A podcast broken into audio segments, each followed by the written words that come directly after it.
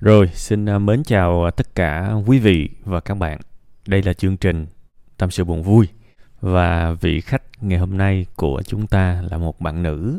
Năm nay khoảng 27-28 tuổi ha. Và bạn có rất là nhiều trouble với gia đình, đặc biệt là với mẹ của mình. Với um, nợ nần tiền bạc. Và bạn nói rất là rõ ràng. Nếu mà bạn đã nói thẳng cái chữ chết thì tôi cũng sẽ sử dụng luôn lại cái chữ đó. Chứ tôi cũng không né tránh đầu tiên là tôi cũng muốn gửi đến bạn những cái lời à, chia sẻ và đồng cảm. Um, một người à, phụ nữ 27 28 tuổi và phải chịu những cái biến cố như bạn thì thực sự là người ta cứ bảo là 25 26 tuổi trở lên là cũng đã là trưởng thành rồi. Nhưng mà thực ra con người của chúng ta mong manh lắm. Chả có cái tuổi nào gọi là thực sự trưởng thành hết thiệt. Chúng ta vẫn sẽ dễ bị tổn thương, vẫn bị những cái mặt trái của cuộc sống nó chèn ép, làm cho chúng ta kiệt quệ. Tôi hiểu được những cảm xúc của bạn và cho phép tôi được gửi đến bạn một cái lời chia sẻ chân thành nhất. Sau cái phần chia sẻ này thì à, cho phép tôi được à, nói một chút xíu về vấn đề của bạn dưới một cái góc nhìn chủ quan. Và tôi cũng sẽ cố gắng nói thẳng chứ à, không có nói giảm nói tránh đầu tiên là tôi sẽ nói thẳng vào một cái từ mà nếu mà các bạn nghe những cái tập tôi nói nhiều thì thường tôi hay tránh. Chả phải tôi sợ gì cái chữ này. Nhưng mà thực sự là tôi biết là không phải ai cũng chịu nổi cái cái cái cái sự tiêu cực của cái chữ này. Đó là chữ chết. Hầu tôi cũng vậy thôi. Ngày nào tôi cũng nghĩ về cái chết cả. Nhưng mà cái kiểu nghĩ của tôi nó khác. Tôi nghĩ về cái sự ngắn ngủi của một cuộc đời. Tôi nghĩ về những cái việc giống như là năm 1800 đi, có bà, một bà nào đó tên là Nguyễn Thị B bây giờ bà không còn nữa và cũng chả ai biết bà là ai. Năm 1900 có cái ông gì đó tên Trần Văn C ổng cũng không còn nữa và cũng chả ai quan tâm ổng là ai. Nói như thế để thấy cuộc đời này nó ngắn ngủi lắm và nó chớp mắt cái hết cuộc đời. Nó ngắn như thế rồi mà, tức là chúng ta phải ráng sống sao cho nó lâu. Thay vì ngược lại, nó đã ngắn lắm rồi mà chúng ta muốn làm cho nó ngắn thêm thật sự. Hầu như tối nào trước khi đi ngủ tôi cũng nghĩ đến một ngày mình sẽ không còn trên đời này nữa. Hồi xưa thì tôi hoảng sợ lắm. Nhưng mà không biết sao tôi càng nghĩ về cái việc này thì tôi lại càng thấy mình không còn sợ nữa. Và tôi lúc nào nó cũng cũng ở cái trạng thái nó hơi ngỡ ngàng. Chà, bây giờ mình vẫn còn sống mà đến một lúc nào đó mình không còn trên đời nữa, không biết làm sao hết tôi tôi luôn có cái suy nghĩ đó các bạn. Vì vì tôi biết là có thể thời gian của chúng ta ở trên cuộc sống này nó là hữu hạn. Trước khi bạn sinh ra đời, nó là vô tận thời gian, đúng không? Sau khi bạn mất đi, nó là vô tận thời gian. Thì cái cái quãng mà chúng ta sống ở trên cuộc đời này nó ngắn ngủn à nói theo kiểu logic nhất thì chả có lý do gì để rút ngắn nó lại. Vì đường nào, tôi và bạn cũng phải chết mà. Đến một giai đoạn nhiều khi muốn sống thêm không được. Đường nào chúng ta cũng sẽ rời khỏi cuộc đời này thôi. Sớm hay muộn, giữa vô tận thời gian. Thế thì tôi nghĩ là không khôn ngoan. Nếu chúng ta rút ngắn cái khoảng thời gian vốn đã, đã rất ngắn rồi. Đó là cái thứ nhất của tôi về cái quan điểm về chết. Cái thứ hai tôi nghĩ ít nhất là theo cái quan điểm của tôi gọi là chết là xong chuyện thì nó không đơn giản như thế. Có những ngày tôi cũng ngồi tôi đặt mình vào vị trí của những người chọn cách từ bỏ cuộc sống. Tôi không hiểu là nếu thực sự có cái được gọi là linh hồn linh hồn trong cái thể xác này và khi mà chúng ta diệt cho cái cái xác của mình nó trở nên mất sự sống. Thì nếu mà cái linh hồn của mình còn đó thì liệu có chuyện gì được giải quyết hay không? Bạn hiểu ý tôi không? Tất cả những gì bạn đang cảm nhận là cái linh hồn của bạn đấy. Bạn đừng xem mình giống như là một một cho phép tôi nói nói cái chữ nó nó đúng uh, gọi là thô luôn á. Đừng có xem mình đơn thuần chỉ là một loài động vật. Đừng xem như vậy chúng ta đâu chỉ có cái xác thịt này đâu. Chúng ta còn có cái tâm hồn của mình nữa. Nếu không muốn nói là cái linh hồn. Nếu mà cuộc sống này chỉ đơn thuần có cái được gọi là xác thịt, thì tôi cho bạn ăn, bạn phải vui chứ. Đúng không? Tôi cho bạn ăn những cái thứ sơn hào hải vị, thì mặc định là bạn phải vui. Giống như những con thú nó không có muộn phiền. Cứ cho nó ăn ngon. Để nó thoải mái là nó sẽ luôn hạnh phúc. Nó ít khi nào muộn phiền rầu rĩ. Con người nó không như vậy sẽ có những lúc mà bạn buồn. Buồn chết đi được. Bạn ăn bao nhiêu thứ ngon lành cho bạn bao nhiêu cái vật chất bạn cũng không vui lên được. Sao ngộ vậy? Cái thể xác nó trùm trùm, nó đầy đủ như vậy tại sao cái linh hồn nó không vui? Thế thì mình phải biết suy ra.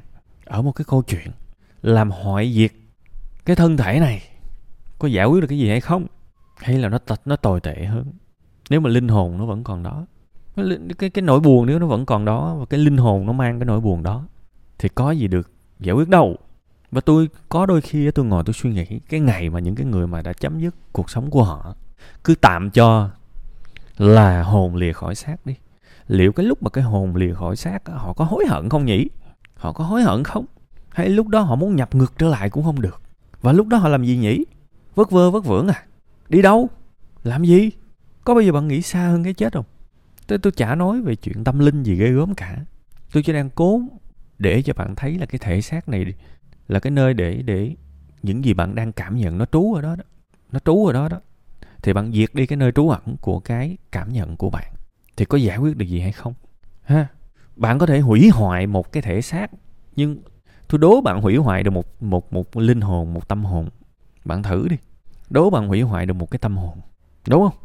Hãy nghĩ nhiều hơn về cái việc đó để biết là cái cuộc trốn tránh sự sống này nó chả đi tới đâu đâu. Vì sau đó là cái gì ít nhất bạn cũng phải nghĩ tới chứ. Bạn nghĩ đó là một cái sự chấm hết. Coi chừng lầm. Ha, đó là cái thứ hai. Cái thứ ba tôi muốn nói với bản thân tôi, con người đáng sợ hơn con ma. Tại vì cái sự sống thì thuộc về con người. Và theo cái tầng nghĩa đó thì sống nó khó gấp ngàn lần hơn là chết. Thật sự, khó lắm. Và đừng trốn chạy kiểu như thế tôi tôi không muốn đau to búa lớn, nhưng mà tôi nghĩ ai trong người cũng phải có cái được gọi là cái tinh thần chiến binh. Cái được gọi là cái tinh thần chiến binh đó các bạn. Sẽ có những lúc phải gồng lên để chiến đấu, để sống, để vươn lên, chứ nằm đó thì dễ quá. Có những lúc bị bệnh, gồng lên, ép bản thân mình ăn, no, cho nó mau lành. À đó mới là chiến binh. Chứ mà nằm giật giờ đó để người ta tới, người ta lay mình dậy, người ta năn nỉ mình ăn thì đó không phải. Yếu đuối lắm thì trong những lúc tuyệt vọng cũng vậy, vực dậy tinh thần của mình, ngồi phân tích lợi và hại.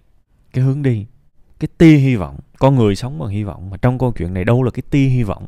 Và dùng hết công lực vào cái tia hy vọng đó thì vẫn thắng được thôi. Ai cũng khổ mà, ai cũng khổ hết bạn. Trên mạng tôi thấy ai cũng hạnh phúc, nhưng mà thực ra cuộc đời tôi tiếp xúc tôi thấy ai cũng khổ.